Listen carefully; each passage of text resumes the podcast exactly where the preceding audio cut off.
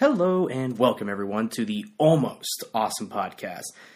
I'm your host, Tanner Rainhirsch, and today we are talking about my trip to Taiyou Con this weekend and a look into the cool and interesting convention circuit here in Phoenix, Arizona. Now, this was my first convention I went to by myself, so I wanted to go and promote my podcast, but I also went to talk to the different vendors and artists at the convention, and I learned a lot of interesting things. When I first learned about Taiyou Con, there was this really terrible commercial for it that had this really terrible jingle like come to Taiyou Con. It's just like it's just like a mini Japan. Um, and it came with all these like really bad graphics. Um, I don't know if it was like on regular TV. I only saw it on the internet.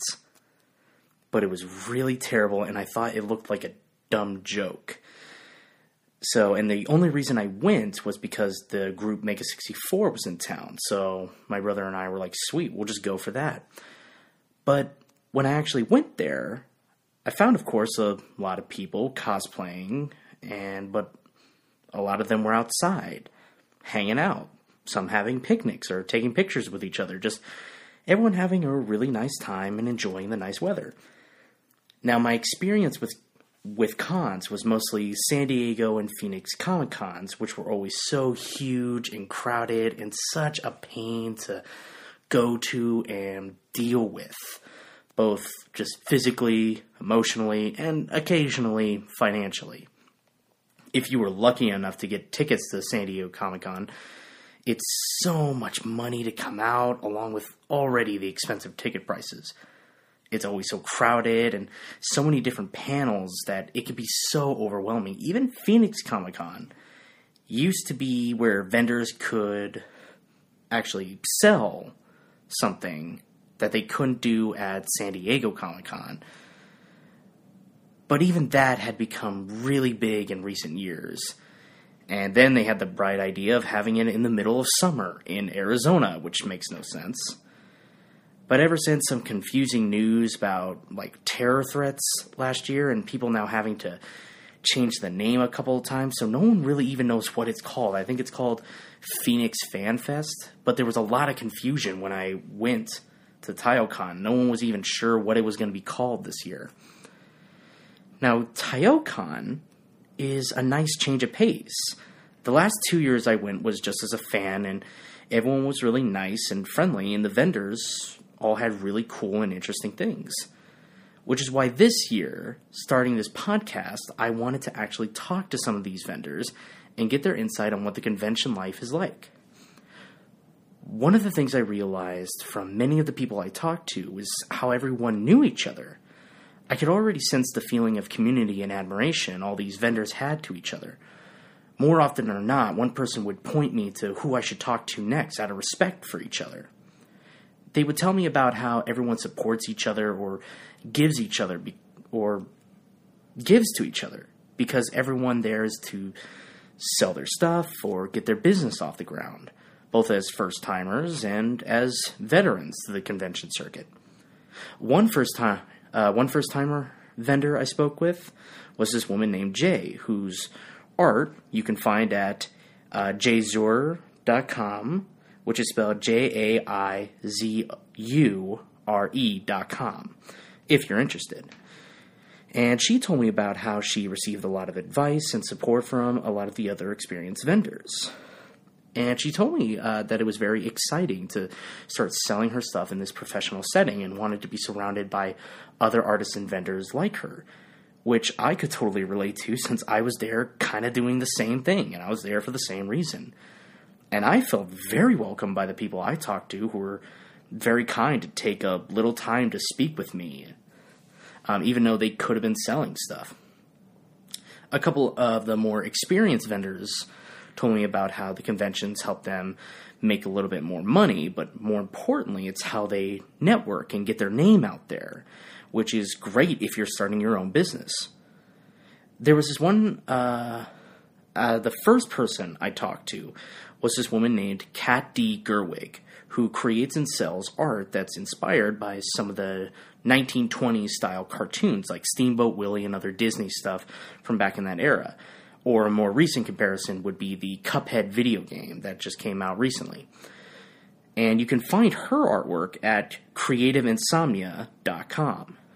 Now, she was so nice and made me feel very comfortable talking to people, even though this was kind of my first time doing it. So I was like, wow, this is a this was a good first start to a little interview for me, and I was lucky that it went so well. So I thought, oh man, that's great. But so many of the other people I talked to were like that in their own way and made me realize just how welcoming this atmosphere is. And it really does help you network your own business. Another professional I was uh, talking to was a woman named Samantha Sawyer, who runs her business, Sincerely Sam, at mysincerelysam.com. Her artwork were a lot of original art designs based on animals and nature. Now, she had some other designs based on other like IPs, like Steven Universe, I had noticed, uh, but she was starting to phase out those designs because they were no real it wasn't really something that she was really focused on anymore. And i could tell that her art style was very different from the other art styles that she was emulating like with steven universe. I even asked her if uh, there was some type of difficulty between her own art style and adapting someone else's. And she said there definitely was uh, because you have to get all the details right to kind of please fans who would like that sort of thing but I thought she did both her own art style and other IPs very well. And I think she did a flawless job doing both of her artwork. So check out some of her artwork too. Now there was other artists who had more unique pieces that weren't just drawn. I spoke with a man named Jeff Ellison who makes these hand cut out silhouettes made out of paper and made with an X-Acto knife. He had popular designs based on things like One Punch Man or made in honor of Stan Lee that I noticed. He had one that looked almost exactly like the poster from the movie Spirited Away, where the main heroine is just in frame, just kind of looking off to the side. And all of the angles and the shapes and the colors were done exactly right, matching to what helps you recognize what you're looking at. The cool thing about his artwork was that they're all one of a kind works. No two ones are going to be alike, so you can make have something made that is totally unique and can even get it framed in a nice little frame to be hung at your home or even put at your desk at work. You can even go to his website, jeffellisonart.blogspot.com and send in a request to have old pictures you might have of your loved ones or who mind you to be turned into these pieces of artwork which he showed me like actual picture designs that he made of certain people and keeping it very simplistic like focusing less on the facial features and kind of small details but getting a lot of the basic colors shapes and all of that spot on to the original designs or pictures that he had, and they're very impressive. So you can take old pictures like that and have them turned into pieces of art. Now, of course, a big part of these conventions are the cosplay. People dressing up as some of their favorite characters from movies or shows or video games. Now, it's not just dressing up, because a lot of people actually build their costumes from scratch and build the props to show them off at cons. Some people do this as hobbies, and others do this professionally, either for modeling purposes or to showcase their prop design skills. I met one man named Derek Nova, who was part of a group called Superheroes Unlimited, and you can go to their website, superheroesunlimited.com, who helped build props and other costume pr- pieces for people's cosplay needs.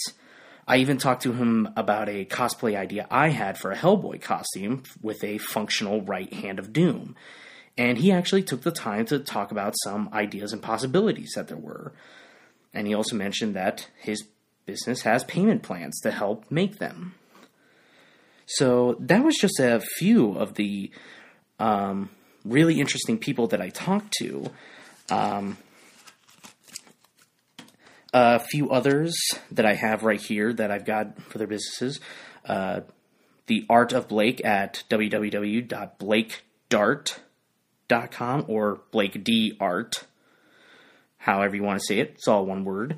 And their booth had a bunch of uh, cool black and white, kind of orcish fantasy designs, and they were being based on a new game that they were making. It's sort of like a more tabletop adventure type game, which I thought was very interesting. So check that out because it's also just gorgeous pieces of artwork. www sorry www.blakedart.com. So check that out if you're interested in some cool black and white fantasy pictures.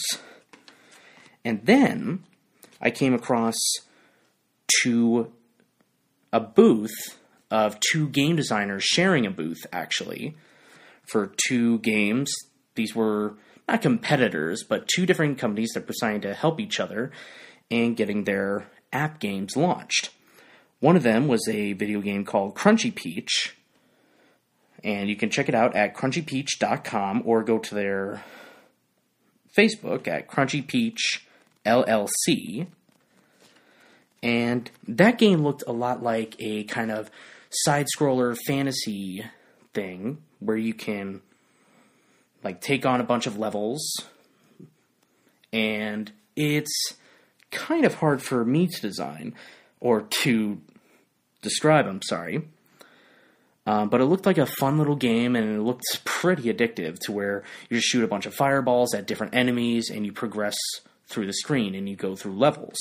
And one of the interesting things about this game was that it's available on all platforms and you can cross over to platforms. So if you're playing at home on your computer or your iPad and then you have to go to work, you can just pick up your phone or if you have to go to a doctor's appointment and you can continue your game on your phone, which is really interesting. And then another interesting game that I thought, because I've always wanted to get into tabletop games, but there's always like a instruction manual you have to get, like for Dungeons and Dragons or something. It can be a little bit eh, intimidating to get into. So, one of the games that they were getting into was something that actually really caught my eye, as well as the Crunchy Peach game. It was called Dice Tactics which you can look up at dicetactics.gwsio. And that game is a dice based role playing game, sort of in the same vein as role playing games, but you don't need big instruction manuals. You don't really need anything. But if you want to get involved in a community, this might be a game that's you want to check out. It's another fantasy based game and so these are two games that I'm going to be checking out, and I might put some stuff on Twitch or something like that. Now, another thing at this convention that I thought was really interesting was how open some people were for kind of the more adult theme stuff. So if you're kind of put off on that, um, just fair warning. But a lot of people had, not a lot, a couple people had uh, Japanese pornography style stuff, or more commonly known as uh, uh, hen hentai hentai hentai. I think that's what it's called. I've never heard it before, so um, don't ask me what. But usually things like this are very taboo at conventions. No one really like talks about it, but over the years, this has slowly become a more and more normal thing, and at first like someone like me might be like uncomfortable like talking about that outside of you know my home um, but there were a lot of creators and designers actually showing this. One woman i spoke to her name was brianna and who owns or helps run this business called bunny moon doji. And that's bunny moon doji d-o-j-i and you can find them on instagram for some of their designs. Now, her and I had a great conversation about, you know, her starting her own business, her bringing on another person to help create some of these great designs. And it gave me a little bit of insight of how people just get together and help work together to start businesses and help get each other off the ground in order to fill a commodity. And what I liked about her was that she thought very much like a businessman because she goes to these conventions and a lot of stuff are very pricey and maybe out of the price range of a lot of kids who go to conventions and want cool things. So something that she did was make affordable wigs for people's cosplays and stuff like that. And she really kept that in mind. And she was also telling me how, you know, things like, you know, these more taboo subjects like hentai and pornography being more out on display, how that's becoming more and more of a normal thing at conventions. And people are being a lot more respectful about it. Like at Hentai Con that they had, I guess, last year, and how stuff like that are becoming less and less taboo, more and more accepted. And what's good is because a lot of these conventions, some of them have problems with, you know, very scantily clad women in some of these sexy costumes being harassed by people, uh, which is a huge problem. And, but the culture is becoming a little less toxic, and I would hope so for something like HentaiCon. But that was an interesting insight to see into that, so I would go check them out. And I also have a another site right here called well, I only have the professional's name, No Sauce. And I didn't really get to him, but he's more of the you know, he developed some hentai type stuff too, and you can find him at Instagram at trap underscore dad six six six and you can check out some of their designs too.